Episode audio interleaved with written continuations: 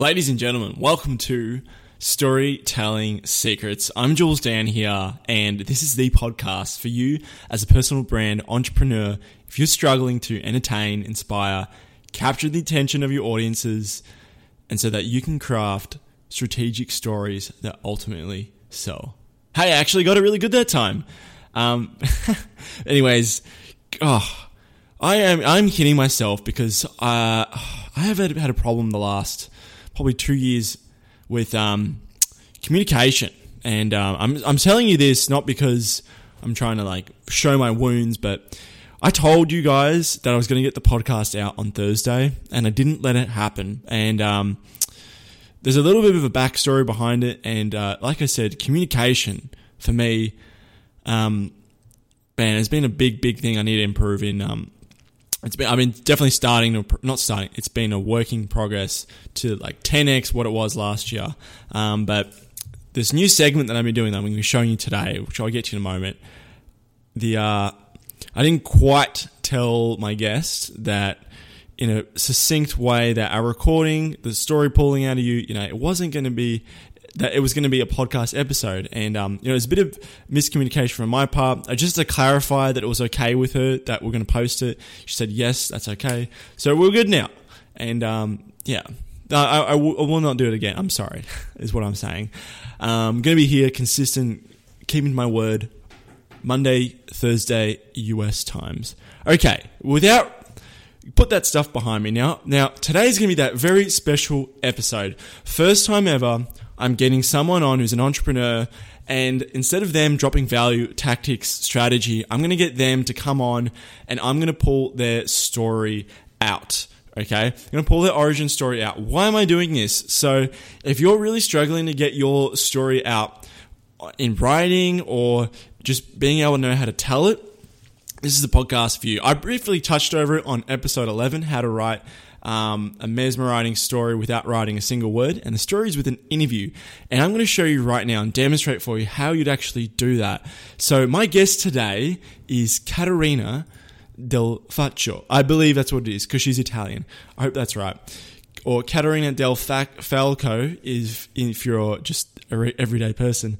But I believe it's Caterina Del Faccio. And, um, she is uh, she is something called Return to the Table. Now, she has a fascinating story because her story isn't someone who does like make someone lots of money or or you know like what a lot of like bro marketers are. She has got a very um very interesting story and um what her passion is and what she's currently doing is um, being, sharing and teaching how you actually create great home cooked, nutritious quality meals bring the family together so you can have meaningful relationships, really great conversations, and that um, especially ki- uh, families with younger kids can like have them excited to sit at the dinner table and chat because food is the thing that really brings us together.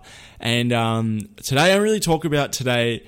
Today, I really talk about today. Today, I chat with Caterina, and we're going to go through her story from the very beginning and pay attention to sort of like how I do this. I'm not going to just drop it in. I'm going to tell you what to look out for in this. Okay.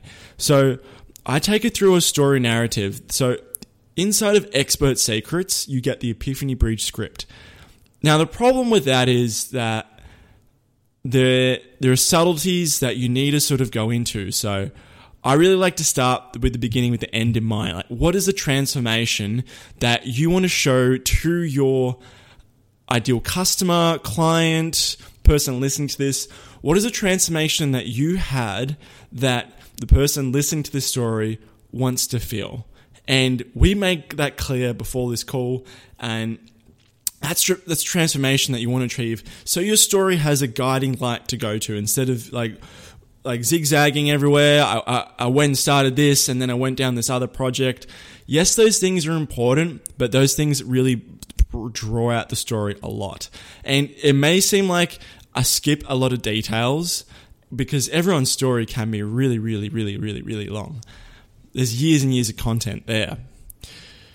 But if we can keep our stories to one major desire and, you know, there's a thing at stake, that's something that challenged them to go out and change who they were, and we go down this path and we end up with this transformation. That's how the great story is made. That's how you capture people's attention. And in this story extraction, really like to paint the details in it, really like to capture her desire of why she wanted to pursue her her goal of bringing food onto the table for families and um, bring meaningful relationships. But anyways, today's going to be a first part of the interview because it wouldn't make sense. Um, I, I feel like it would be best serve you if, if it was just one take. Sorry, if it was two two different things. Um, it won't exhaust you. It will get you a little primed up for next week when we uh, or the next time we do part two. And um, so yeah, none other. So I'm going to be here with my guest today, Caterina Del Faccio. This is going to be entirely new episode structure, pulling out the story. Hope you enjoy it. Let me know how it goes. So I hope you enjoy my conversation today with Caterina. Just so I've just so I have a good uh, sort of idea, what is that? I like to begin with the end in mind. So what was the transformation that you had, and then that way I can sort of direct the story that way. I love this question and I hate this question because and I struggled this for months. I didn't have that typical transformation. Yeah, I've yeah. been doing this my entire life. Even when I was 21, I would cook these kind of elaborate meals for myself because I love, like, if you've been to Europe, and I, I don't know your culture so well, but you mm-hmm. know, imagine being in the south of France, the big table, and all these people, or in Italy, and I grew up in an Italian home, and they're just sitting there for hours and eating all this food, and it just looks like paradise. That's like how I've been with food my whole life. But when I had kids, it started getting tricky. And I did all this cooking for them, and then they started getting bigger and ate more. And this is where moms that I'm working with get stuck. It's overwhelming to be working and figuring out dinner. And if you don't have this passion, it mm-hmm. just gets set to the wayside, right? So I actually have a system that I teach on how to get the food on the table. And we can go over that at some point. So I realized over 10 years that I had created this. I mean, I realized recently, you know, the past mm-hmm. two years, that I had created a system that allowed me to keep living this style that I wanted. And I helped all these moms for all these years, right? They're like, how do you do that? And my kids come to your house and they eat and they don't eat at my house and you feed them weird food. So that's even funnier. So that is my, um, what's the word? Not transformation. Framework. That, yeah, that, that is when I realized I'm still going to do this.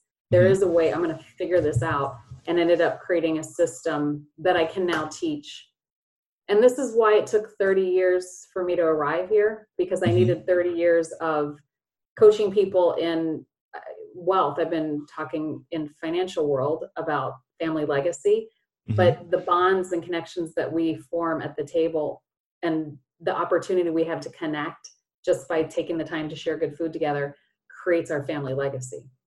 So I needed 30 years of that. I needed 30 years of coaching. I needed 30 years of cooking and 16 years of raising kids to be able to step out and say, guys, like this is it. You need this. Mm-hmm. I can teach you how to do it.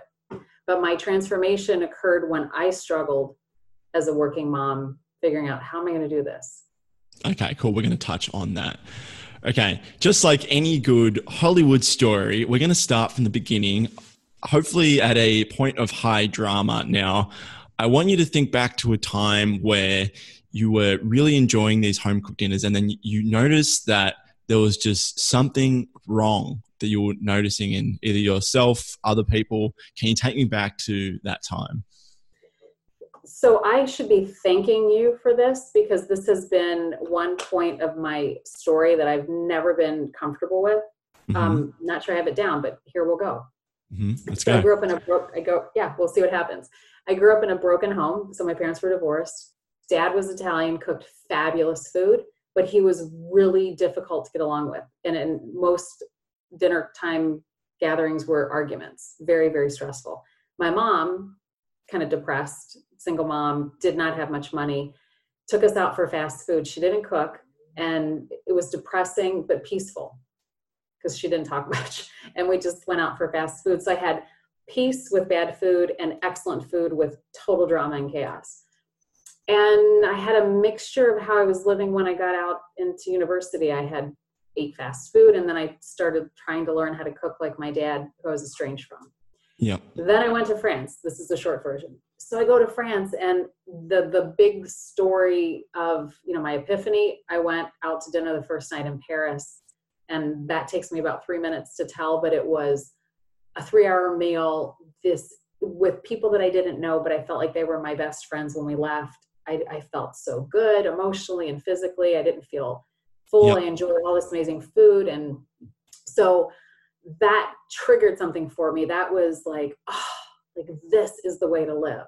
This is that experience, this moment at the table. It was absolute bliss. So and at that point, sorry to interrupt, um, because this, this this is the part where I want to like get the gold out. So it was at that moment where you you had that sort of family family ship moment where you said you had to go out with your, um, your mother, and although you had fast food, it was peaceful and it was nice. But you combined that really good food that your your father had even though it was it wasn't the most pleasant environment. And you combine those two environments into one and that's when you had this ah, sort of moment Absolutely. I, I will, I mean, I can tell you, I've been back to that restaurant. I remember the table I was sitting at. I can tell you what we ate. Not every, exactly, I mean, this was exactly 30 years ago, but I know the menu that I ordered. And I remember the waiter, like he it seemed to me like he was dancing up to the table. Like he was so proud to serve this food and he didn't have a hand in cooking it. And um, I just have to plug in my computer here. Hold on. No problem. And, I can edit this out. Um, it's the beauty of a podcast. Yeah. so he um he I mean it's like he just glided. He danced to the table and there was so much pride and they served a little aperitif and then a little uh, you know little the first course and then there was this time in between and you didn't feel rushed and you didn't overeat and there was just this you know this energy and it was everything was so beautiful and we were there for three hours there's a longer version of that right but yes that was like leaving there i remember thinking these are like you felt like they were your best friends like break bread with somebody right? When you and and that's such a cultural thing in business and you invite somebody over to your home when they're at your table. And so this this experience can happen in our homes at our dinner tables in families lives every single day. And that's really the glue that keeps us together because we have to eat. And you know, I'll go on a ramble at this point, but yeah. that moment was like, I have to have this for the rest of my life. And I came back to the States, I had to come back, and I could not get back to France. For 20 years, I tried. I was looking for jobs, I'm fluent in the language. And I ended up meeting my husband, who's French, here in Michigan. And he was living in the same village as I was at the time. And we never met. Isn't that crazy? Yeah. So, can you tell me what sort of emotions were you feeling like through that whole three-hour process? Through the the dinner or through the what process? Yeah. So when you're at the um when you're in Europe having that three-hour dinner, like the whole sort of experience, how did that make you feel on the inside?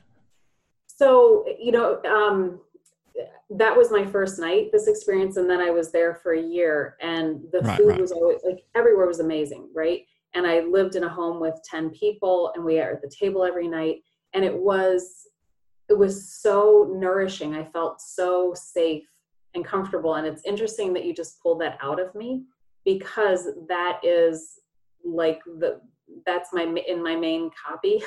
I talk about children feeling safe and secure and they grow up with self-confidence and less likely to have bad behavior from having regular family dinners and I never put the two pieces together that I myself was feeling safe and comforted because mm-hmm. I never had those feelings growing up as a child, yeah, right? Exactly. And so, um, which is probably this... why it resonated with me so strongly. wasn't yeah. It was more than just a lovely experience. Like I really, like really, you know, I was really attached to this experience, and mm-hmm. I didn't realize why. So thank you.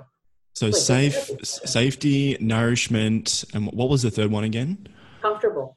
Safety, nourishment, comfortable. You. So I'm guessing this is something you brought back to Michigan, and you wanted to take on the next step. And what was that sort of next step for you? Oh, so this gets funny a little bit. When I came back, I just started cooking I hosted, and I'm in my young 20s, so I had little dinner parties in my studio apartment. We had to like sit on the bed and the table, but people were at my house every weekend in my little apartment. And um, I was committed to like I wanted to import food. I wanted to move back to France. So I tried to find something like that to try to get a job and it didn't work out. Yeah. I ended up 20 years later, 10 years ago, I actually dove into this project again and I did import food and I did make my own food. And I have a l- nice little list of failed businesses, you know, from trying all these things, which is mm-hmm. kind of fun stories. So you were trying to do this for yourself or as a business? So when I came back, I was trying to get a job, mm-hmm. couldn't, and then I just cooked a lot, which is another story on how I learned how to cook. Yeah. We can touch that. But then ten years ago, I was trying to turn this into a business. I was trying to do what I'm doing now, mm-hmm. something around food in France. I actually thought that if I imported food and I sold it on a website, so I'd create this online store and I put note cards and wrote like a blog in my website on if you buy this product because it's such a good product and you use it like this because I was a good cook at this point and you can make this dish and mm-hmm. serve your food in courses and in this manner that I've been accustomed to eating and this will create an experience at your table and it will change your life. That was my business plan 10 years ago. None of it mm-hmm. worked. so none of it worked and then did you continue to keep doing this sort of cooking style at home and bringing your family together and your family really appreciated it yes um, self-taught i've never taken a cooking class i started cooking when i got back from france and it took me i remember notably it was almost 14 years that i somewhere between 13 and 14 years that i realized i'm a good cook like before that i was buying like I would use canned soup to make recipes. I I tried all these different cookbooks. I burnt things, you know. So I, I understand the pain of learning. Women are intimidated by the kitchen, so you know I've been through all of that. Um, mm-hmm. I can't remember the rest of the question. And was there any point you were lying in bed, looking at the ceiling, and feeling, "Why am I doing this?" A thousand times. A thousand times. Um, I've been working full part time, meaning like every weekend, every spare moment for 10 years on this. And um, I don't quite, I haven't, I questioned it when, when I hit rock bottom, but most of the time I just, there's like this thing in me that I've never been able to stop. Like I mm-hmm. can't. And I knew that, I mean, I've always known that I'd much rather die at, you know, be in my 80s like sitting at a family reunion with a martini and just telling a whole bunch of crazy stories that you know mm-hmm. if it never worked out I, I, just never there's few times i thought about quitting yeah um, and i can i interject just a little bit so yeah. just to round this off when you're at that rock bottom first could you mm-hmm. quickly fill me in what did that look like and what was that little inner voice that told you to keep pushing on through i have two that i can remember in the front of my mind one was two years ago, mm-hmm. and um, it was when I decided to write this book. And I had taken about a year and a half where I was really not thinking about it much. I was burnout. And that was after I tried to make food. I had a co-packer, like whole crazy thing. And I was going to make French food. My husband said, "Don't buy it and sell it. Just you're a good cook now. Just make a line of food." like that sounds mm-hmm. easy, right? So I was taking this kind of mental sabbatical, and the the there was a voice in my head constantly, like it just wouldn't stop. And I remember waking up thinking, I have to write a book. Where'd that come from? I don't know. And it just rang and rang and rang in my head. And finally, one day, like I joke about this all the time, I say, okay, I will write the book if you'll stop talking to me. And I'm not an author, I'm not a writer. I mean, I'd never tried to write anything before this. So I sat down and wrote a book, which seemed really easy at the time because I've had 30 years of all this stuff in my head and experience and seeing families and my own life. And then I tried to fine tune it, ready to, I was just going to self publish it. And it's really complicated. Like I'm, it's all over the place. It didn't flow. And I read, I'm like, this just, nobody could read this. I mean, it's good. There's stories and the point's fabulous.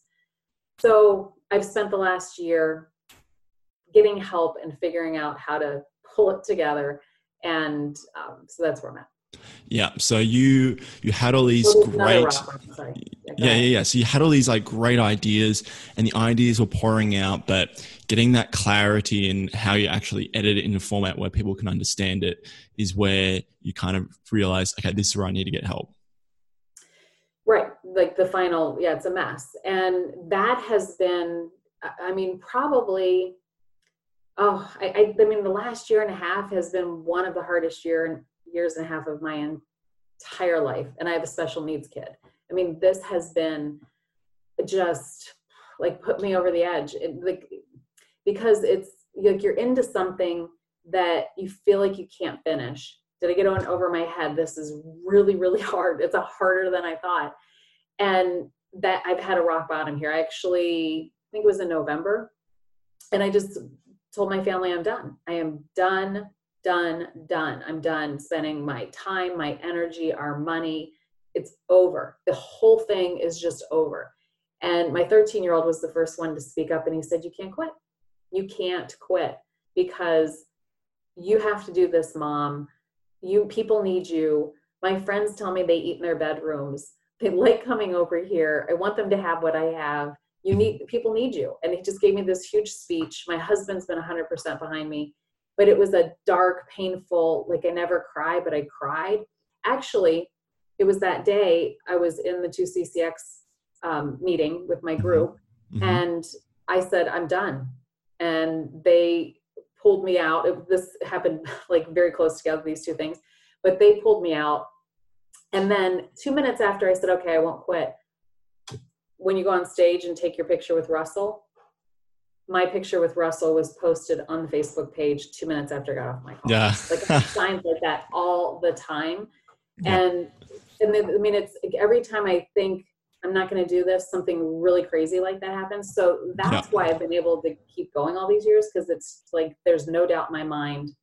And and all those failures, the the crazy food business, like if I didn't start writing this book, I wouldn't have gone down the road to find all these resources and these people and learn the things I needed to learn. Like it was mm-hmm. the catalyst, right? It's not about the book. It was what needed to happen to keep me like to get me going on the right track yeah right? it was and a process that really helps you through it absolutely so it's a flipping crazy process right and it's not how you think it's going to be but all these things are the experience that i need to do the thing that i am absolutely positive i'm like mm-hmm. destined to do can i um I, I just want to re- rewind just a little bit. I can really get these gold nuggets out. So before um, your son said that really, really cute and amazing thing to you, can you tell me three words how you were feeling on the inside at that point? Oh, yeah. Um, just exhausted. And um, I, I don't, it wasn't a full, but it's that imposter syndrome like you're crazy, mm-hmm. right? Just like what was i thinking? And this is not my destiny. Like this was just a bad idea that i yep. didn't know better to not listen to. And then what sort of emotions and like could you describe maybe three words after your son told you um you know you should definitely keep having these um, this pursuing this goal your books keep i love having these people around. How did you like can you describe it in three words how you felt after that? Yes um, actually what I felt before was I can't do this. I remember mm-hmm. thinking that. And after he said that, I thought, so it's hard. Like just you, you're supposed to do this. It's just hard. It's just hard. And then you feel like you can do this. Did you feel like excited? Did you feel like there was a limited opportunity ahead of you? Like, tell me a bit more about that. Right. Um, so when he said that, I thought it's I, I'm going to keep going. You're right. I mean, he's right. I have to do this. Mm-hmm. It's just, it's like if you're running a, a race and you're tired, right? You're running a marathon and it's hard and you're not sure if you can finish, but you already ran so much of it and you know you're going to get to the finish line, even though it's painful. You know you're going to get to the finish line. It's that kind of feeling like I'm just taking a pause, having a little meltdown. I'm exhausted. So go be exhausted and then get back to work because you are supposed to do this. There, it's it, it's not a dark sinking feeling that something's wrong. It's just an exhaustion and a you know you question yourself, but then it, you flip back right away. You know, it's not you don't feel that it's truth. Mm-hmm. And then so. Right? Yeah, yeah, yeah. So you've had your son tell you, then you've had divine intervention come up with um, the photo with Russell Brunson and the two CCX. What was yeah. the plan of action when you sort of realized, look, the cards are really in my favor. I'm gonna, I'm actually gonna do this. Oh, I'm going to leave it there as a little cliffhanger. What was her plan of action? Now, tell me if you liked this style of, style of podcast. It's something I'm experimenting with. Um, I hope you got some value out of it today and how we're pulling out all these little different feelings and emotions. And um, yeah, you can really get to the real deep desire as to why Caterina, why she wanted to do this. So, in case you weren't really paying attention, but that's okay because I got you back here. So, her real desire was that when she was in France, she lived in a home with 10 people and they're at, at, at the dinner table every single night. And it was so nourishing. She felt so safe and comfortable. Now, going back with her childhood and, and her upbringing, and she didn't quite have this she wasn't able to really have that feeling of safe, comfort, and nourishment. She didn't quite have those feelings growing up. They were a bit disjointed. And that is what really drove her why to really sort of push this idea for many, many years. And I hope you enjoyed this part one of the podcast, something a bit different. We're going to be, um, I want, won't exactly say when I'll release this next one, just to keep a bit more suspenseful. But I'll keep you updated. If you did enjoy this, go ahead, uh, go check out my Facebook group. Um, but more importantly, go check out Caterina. I'm going to link, uh, give her links uh, below. You can go follow her stuff. She does a lot of uh, content, a lot of Facebook lives, Instagram lives. So definitely check her out. Otherwise, this is Jules Dan from Storytelling Secrets. So glad you're here with me and listening all the way at the end of this podcast. Means so much to me. Thanks a lot. I'll see you Monday.